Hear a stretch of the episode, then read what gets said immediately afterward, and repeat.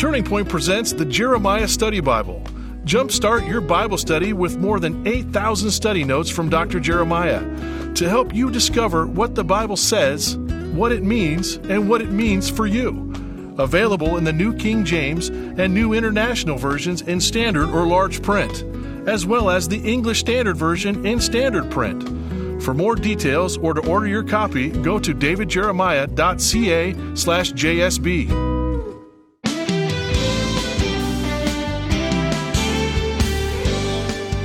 isn't impacting your life, the problem isn't that He is too weak, it's that you're too strong. So full of pride, there's no room left for God to work. Today on Turning Point, Dr. David Jeremiah continues his look on how to empty yourself of pride so that God can fill you with His strength and virtues. Listen now as David introduces the conclusion of his message Finding Strength Through Weakness. Well, thank you so much for joining us today and um, also for joining us throughout this week as we have been teaching uh, passages of Scripture that are meant to encourage you in your present situation. I hope you're understanding that and that you're drawing great strength from the Word of God. That's always where we should turn when we're going through stuff that's hard. And I don't know where you live or what your situation is. It seems like the problems are many of them unique to your situation. But what I know is that God knows where you live and He knows what you need, and He's written His book to be an encouragement to you. Today we finish up what we started yesterday, finding strength through weakness. If you have a Bible with you, you might want to find your place in 2 Corinthians chapter 12, verses 7 through 10. That's the source of our message for today. During the month of February, we're encouraging your response to Turning Point by making available to you a brand new book by our friend Rob Morgan. This book, written by Rob Morgan, is uh, one of his bests, in my estimation. It unpacks one of the most familiar verses for Christians in the Bible. Romans 8:28 says that all things work together for good to those that love God. Do we believe that? What does that mean, especially now in this day? Well, this book is yours for the asking when you send a gift to Turning Point of any size during the month of February. It's our way of expressing gratitude to you for your investment in what God is doing around the world through Turning Point Radio. Thank you so much for helping us and be blessed by this great book in your own life. Well, let's get started with this last section of 2 Corinthians 12. This is part two of Finding Strength Through Weakness. The Lord told Paul that the only way he would ever experience the fullness of the power of God was to be made aware of his own weakness without it. He says in verses 9 and 10 that when this happened to him, when through his weakness God's power descended upon him, two things happened. First of all, he discovered a new ability. He says in verse 9, Therefore, most gladly, I will rather boast in my infirmities, that the power of Christ may rest upon me. Paul came to understand, men and women, that his thorn in the flesh was God working in his life. And what God told Paul was this He said, Son, you are not going to be without the grace you need to do your job and get through this. You will not be without strength to be my ambassador. But the creative difference from now on is going to be like this your weakness is going to serve to magnify my greatness and my glory in such a way that no one will ever again be able to explain you in human terms. And that's what happened. That's what happened to Paul. In that moment, as he describes this experience, it became no longer about Paul and all about Christ. It came to the place where Paul, as gifted as he was, as intellectual as he was, as learned and disciplined as he was, all of that was put aside in his weakness. And the power of Almighty God filled the vacuum. he discovered a new ability. And then he discovered a new attitude. Oh, how many of you know we could use some new attitudes these days? Have you heard all the complaining and griping about all the stuff that's going on? I mean, this is a sorry thing. We just, we live in such terrible times. Paul said that what happened when God allowed this experience in his life is he developed a new attitude. Notice what he says in verse 10. Therefore, I take pleasure in infirmities and in reproaches and in needs and in persecutions and in distresses for Christ's sake. For when I am weak, then I'm strong. Now, please hear me. Paul's not a masochist. He's not saying, Oh, I just love it when I'm hurting so badly. He's not saying, Lord God, pour out your wrath on me. The harder, the better. No, no, no. Paul is saying, I now understand that even when I'm going through difficult times, it is because I am still in God's purview. I am still in God's plan. He's up to something in my life. And I take pleasure in it because I can't wait to see what God's going to do. What is it that we ask when we go through stuff? I can tell you your first question it is why? Why is this happening to me? Why is this taking place in my life? Why do I have to go through? Lord, not now, not this. And what happens when you begin to get a biblical perspective on all this? You just change your question a little bit. You might want to ask why, everybody does that, but you follow it up quickly with what? Lord, what is it that you want to do in my life through this time? And I promise you, if you ask him, he'll help you understand what it is. He'll begin to show you. George Matheson was a well known blind preacher of Scotland. And one day he wrote these words He said, My God, I have never thanked you for my thorn. I have thanked you a thousand times for my roses, but not once for my thorn. I have been looking forward to a world where I shall get compensation for the cross that I have carried, but I have never thought of my cross as a present glory itself. Teach me the glory of my cross, Lord. Teach me the value of my thorn. Show me that I have climbed to you by the path of pain. Show me that my tears have made my rainbows. End of quote. And then we come to the explanation of it all. Once again, the key phrase when I am weak, then I am strong. What does it mean? Is this a disconnect? Is this a statement without meaning. No, it is a statement with incredible meaning. And if we can get our arms around it today, it'll change our whole perspective on life. Here's what God is teaching us He is telling us that when we are weak and confused, He's up to something in our lives. He is teaching us and preparing us, and He is wanting us to be used as we have never before been used. He's making us trustworthy. And the principle is illustrated over and over again in the Old Testament. He always allows those who are in weakness to be the channels of his great power. Do you remember Abraham said, I am but dust and ashes? And Moses said, Who am I that I should go before Pharaoh? And Gideon said, Lord God, my family is the least in Manasseh, and I'm the youngest in my father's house. And David said, I'm a poor man and lightly esteemed, and I could go on. Over and over again, Ezekiel and Jeremiah and Isaiah, all of them understood their own poverty unless God broke through with strength. But the most vivid picture you will find in all of the Bible, the picture of the cross.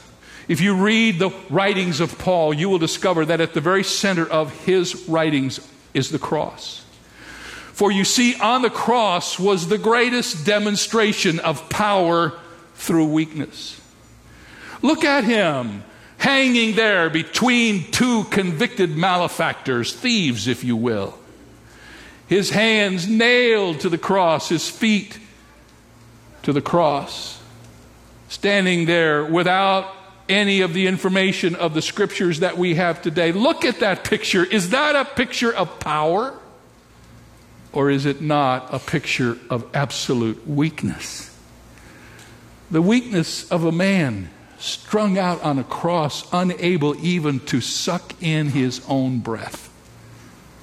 But I say to you that out of that weakness on the cross came the greatest power the world has ever known through the death and burial and resurrection of Jesus Christ, the power of Almighty God was released into this world.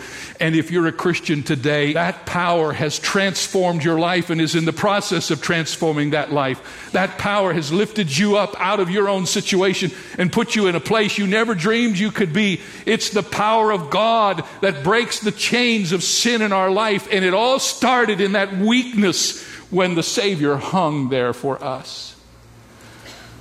And Paul never got over it. He couldn't get past it.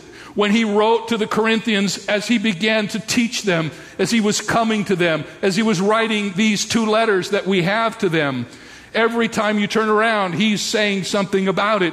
In 1 Corinthians chapter 1, verses 23 and 24, he writes, But we preach Christ crucified to the Jews, a stumbling block, and to the Greeks, foolishness. But to those who are called, both Jews and Greeks, Christ, the power of God.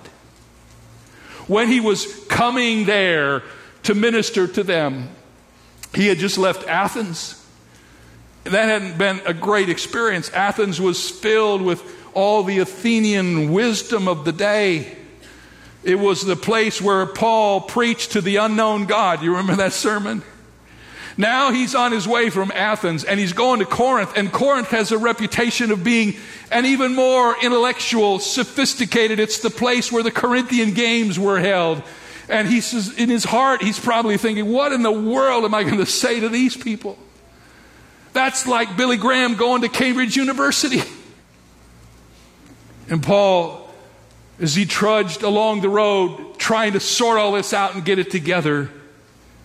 We read later on in the book of First Corinthians and in the second chapter, he tells us a little bit about what he decided. I want to just read this to you. Just pretend I'm Paul and listen to me as if I were telling you what I went through and how I came up with what I was going to do. Listen.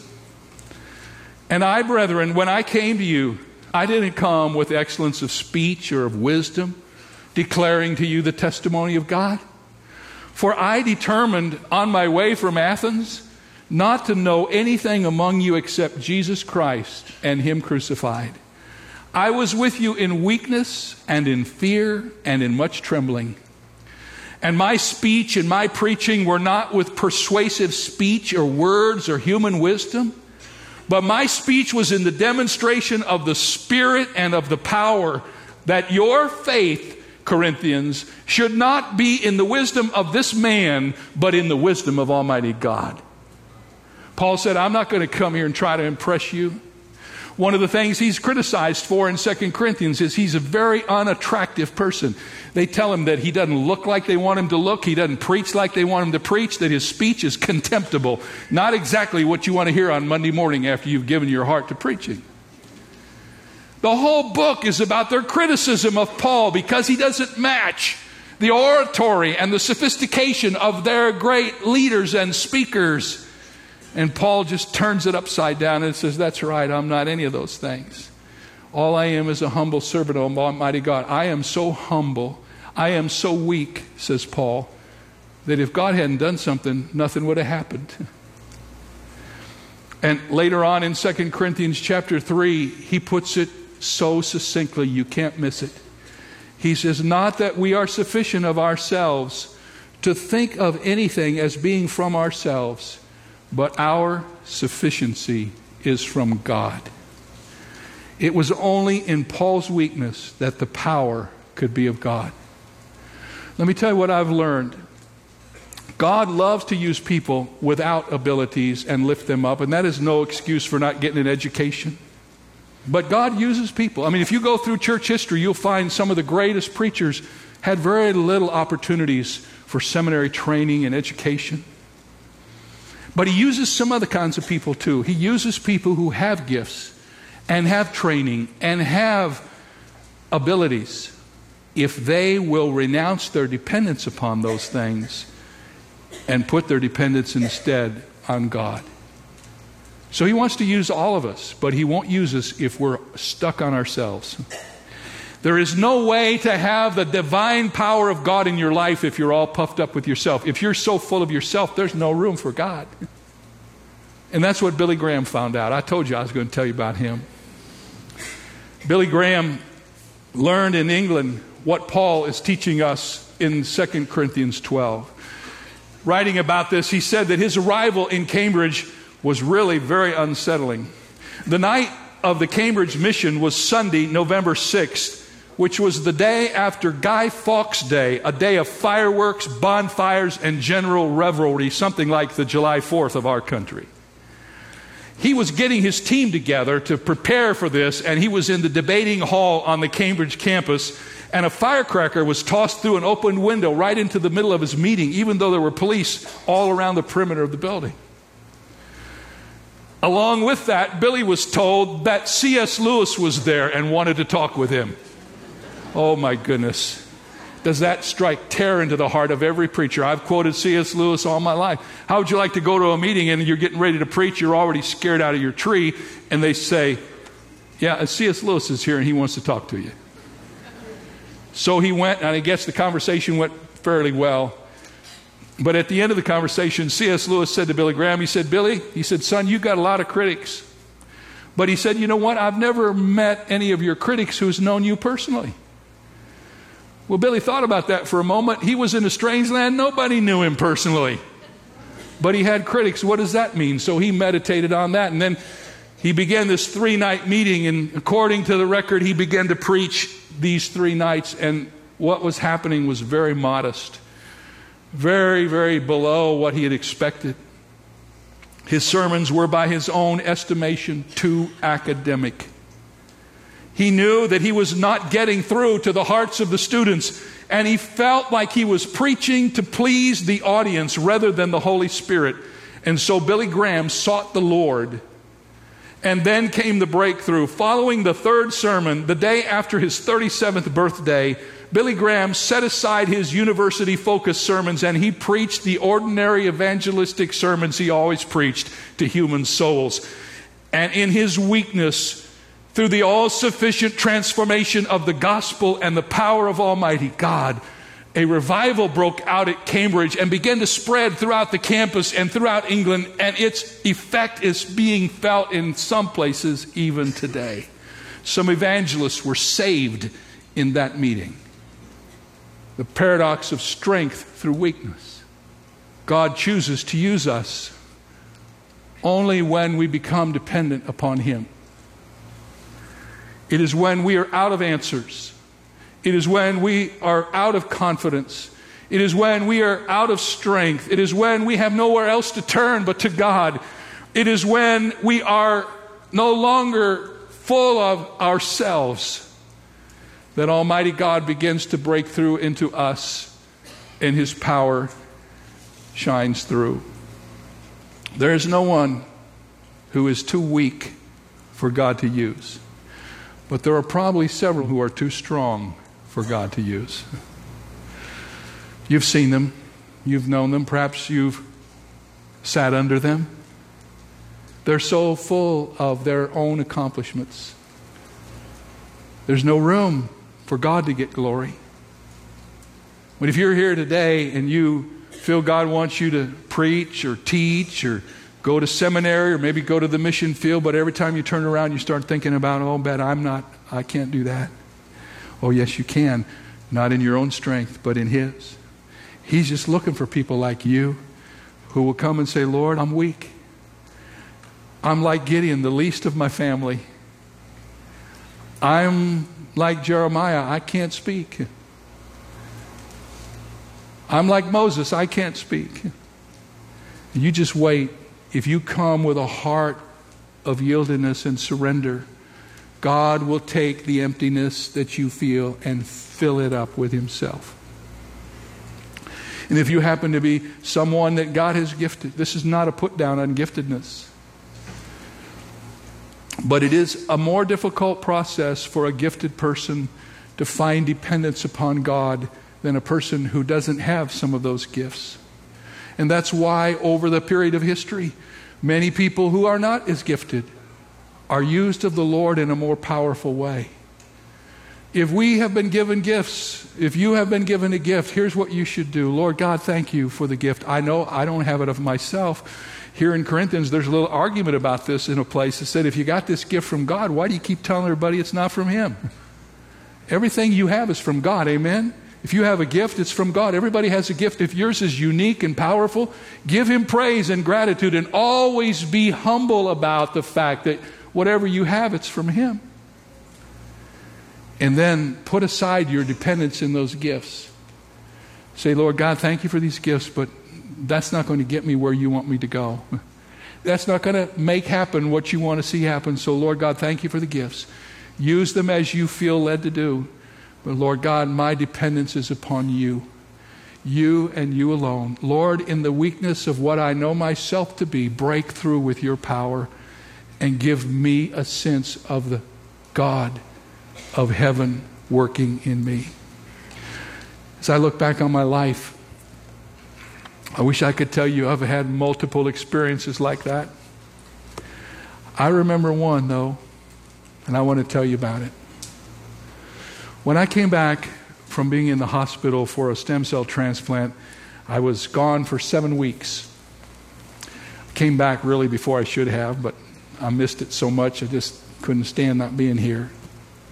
And I was pretty weak. I didn't have much voice. In fact, I've listened to some of the tapes of those messages, and I'm wondering, man, how did y'all listen to that? I was talking in a raspy voice. I was emotional, kind of shaky.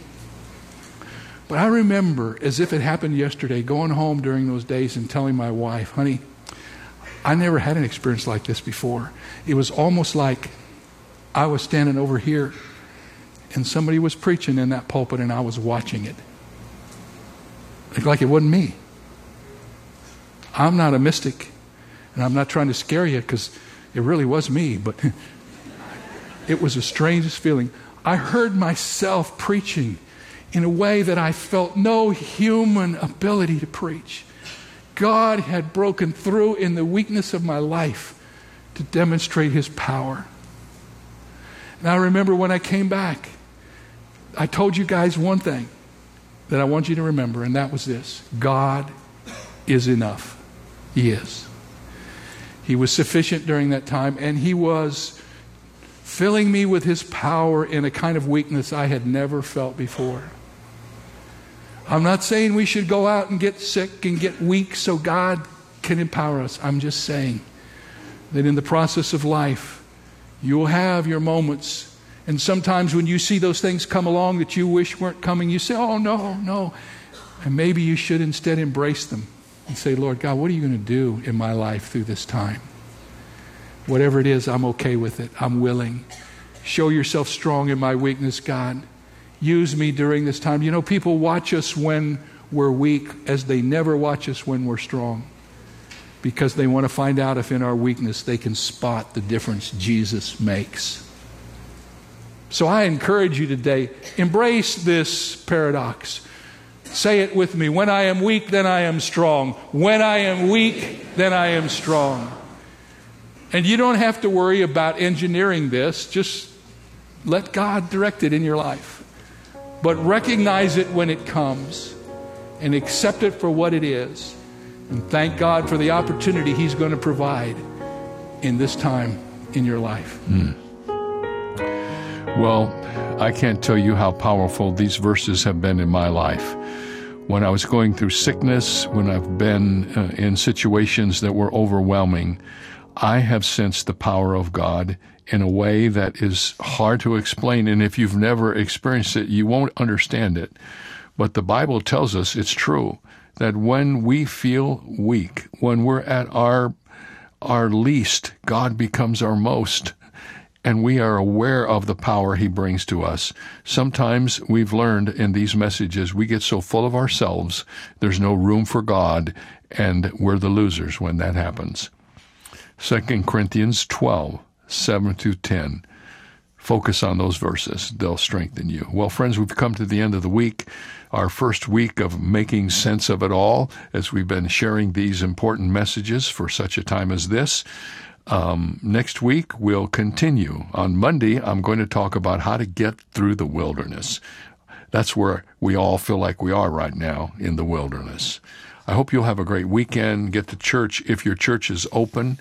Make sure you have input into your lives over the weekend. And friends, I want to tell you the church is really important. If you can go to church, you need to do it. Gathering together is God's promise to us, especially in days like this, and it will encourage you, it will strengthen you, it will give you something to look forward to every week. I promise you, it's very important to be in church if you can do so. And um, don't forget to join us on Monday, and don't forget to watch for us on television over the weekend. Don't forget to ask for your copy of the book by Rob Morgan on Romans 8:28 when you send your gift to Turning Point today. Hope you're having a good week, and I pray that God's Word is encouraging your heart. We'll see you next time, right here on this good station. The message you just heard came to you from Shadow Mountain Community Church, where Dr. David Jeremiah serves as senior pastor. How is God using Turning Point in your life? Write us at Turning Point for God of Canada, P.O. Box 18098, Delta, BC, V4L2M4. Visit our website at davidjeremiah.ca slash radio or call 800 946 4300. Ask for your copy of Robert J. Morgan's Book of Comfort and Encouragement. God works all things together for your good. It's yours for a gift of any amount.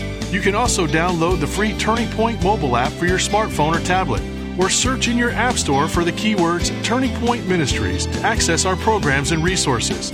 Visit davidjeremiah.ca slash radio for details. This is David Michael Jeremiah. Join us Monday as we continue the series Making Sense of It All here on Turning Point with Dr. David Jeremiah.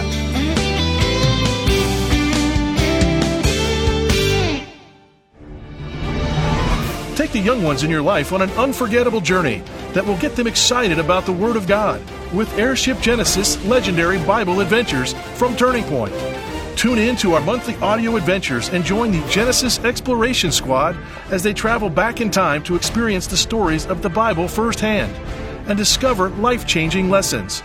Also available is the Airship Genesis Kids Study Bible, packed with the biblical content specifically written for kids, from trusted Bible teacher Dr. David Jeremiah.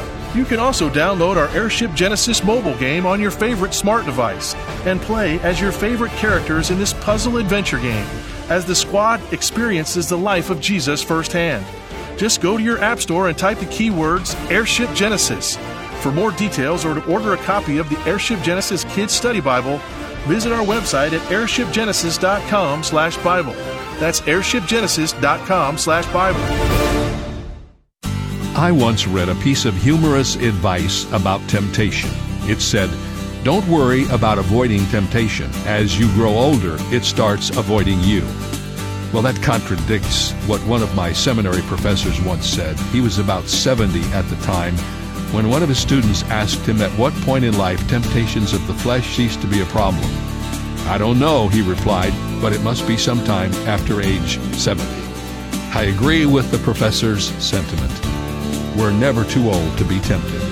And as long as Satan is roaming about, we have to live an alert and protected life. This is David Jeremiah encouraging you to get on the road to new life. Discover God's protection on Route 66. Route 66, driving the word home. Log on to Route66Life.com and get your roadmap for life. Route 66. Start your journey home today.